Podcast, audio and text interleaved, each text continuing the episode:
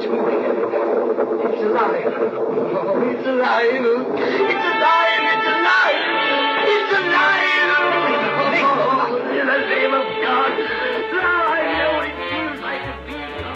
Hello, and welcome to Short Talks from the Hill, a podcast from the University of Arkansas. My name is Delaney Bartlett.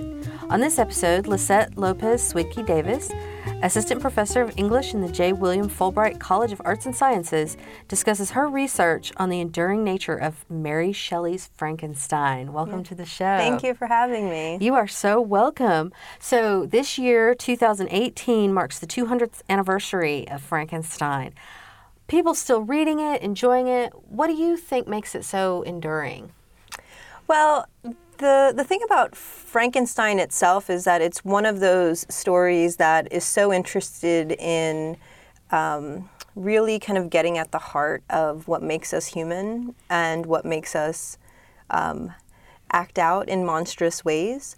That I think it's a story that is very easily molded into a number of different contexts, and so it's a story that, like a lot of other classic or canonical stories or texts has been largely popularized through adaptations. And the part of the reason for that is because it's a story that's so fascinating and has so many moving parts, and it really lends itself to a number of different retellings um, and reimaginings. So I think that that's probably one of the, the major reasons why, and it touches on so many um, themes that are still relevant to society, and specifically the fact that uh, humanity is always up against kind of new technological developments. And it's, I mean, Mary Shelley's novel is widely considered to be one of the first science fiction novels, and, and it has so many different applications today in a number of different contexts. So that's really, I think, one of the reasons why people are still so fascinated by that story and, and monster stories in general. Yeah. yeah.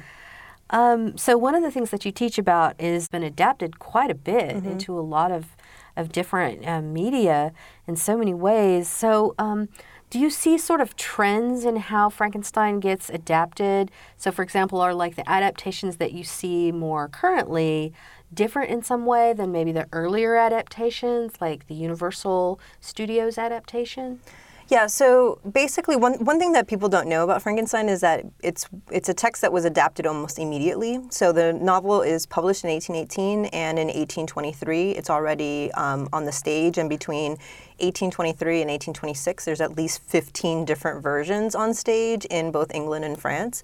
Um, and it's so it's that's not an anomaly per se. That basically, everything was has always been adapted into other forms in media, but uh, what you do see in adaptations more generally, but specifically, it's very easy to trace with the Frankenstein story, is that it, um, in depending on the genre that it gets adapted to or the form that it gets adapted to, um, it's very interested in kind of picking up on the cultural anxieties or fears of, of, of a particular moment. And so, um, in the 1930s films that you mentioned, the Universal, the classic kind of Universal Studios films, uh, you see, for example um, a real emphasis on the technological con- um, context of that period.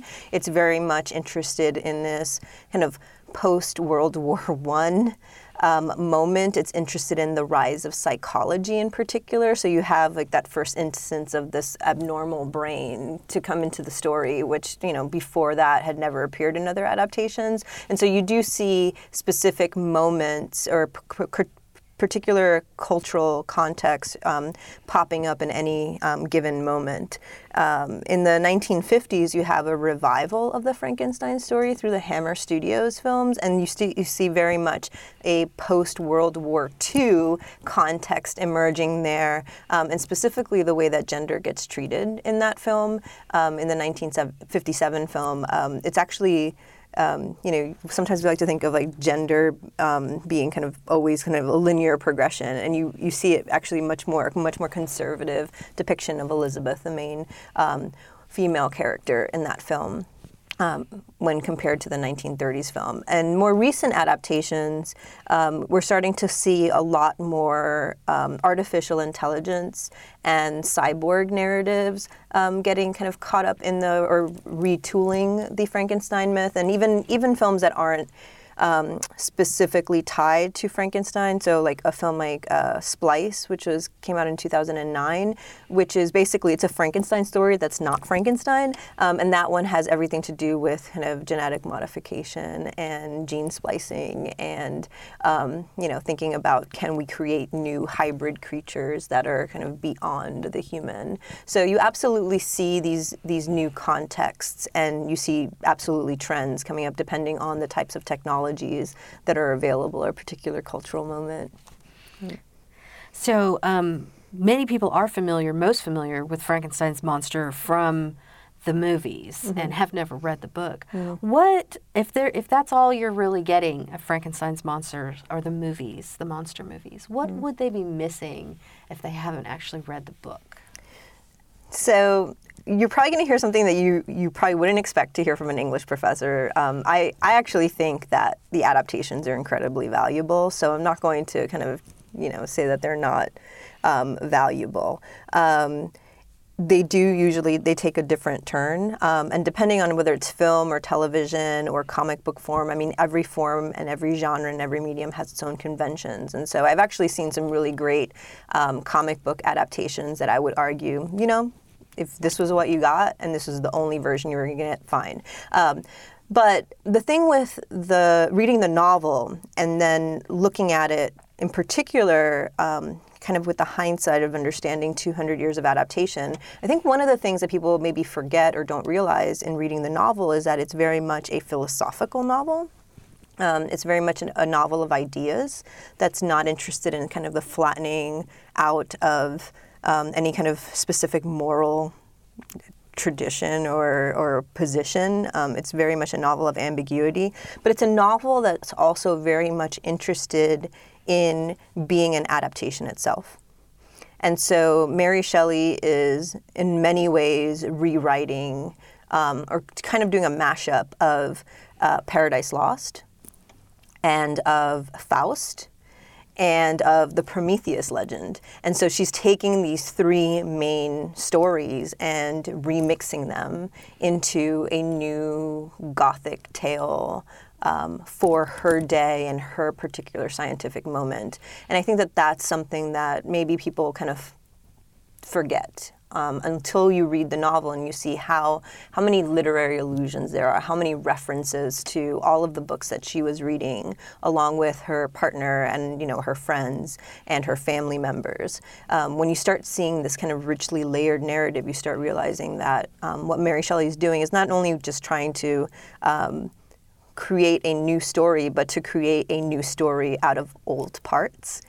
Um, and so the novel itself becomes this kind of metaphor for um, reanimation of an old story, Yes. of old stories that have become outdated or out, you know, moded, um, and that need to be refashioned for a new era. So I think that that's one of the things that um, the students who take my class on Frankenstein, where you know we'll spend a third of the class on the novel and then two thirds on adaptations.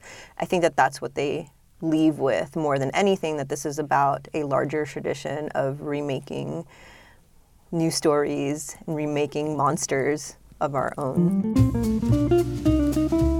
Music for Short Talks from the Hill was written and performed by Ben Harris, guitar instructor at the University of Arkansas. For more information and additional podcasts, go to kuaf.com or researchfrontiers.uark.edu, the home of research news at the University of Arkansas.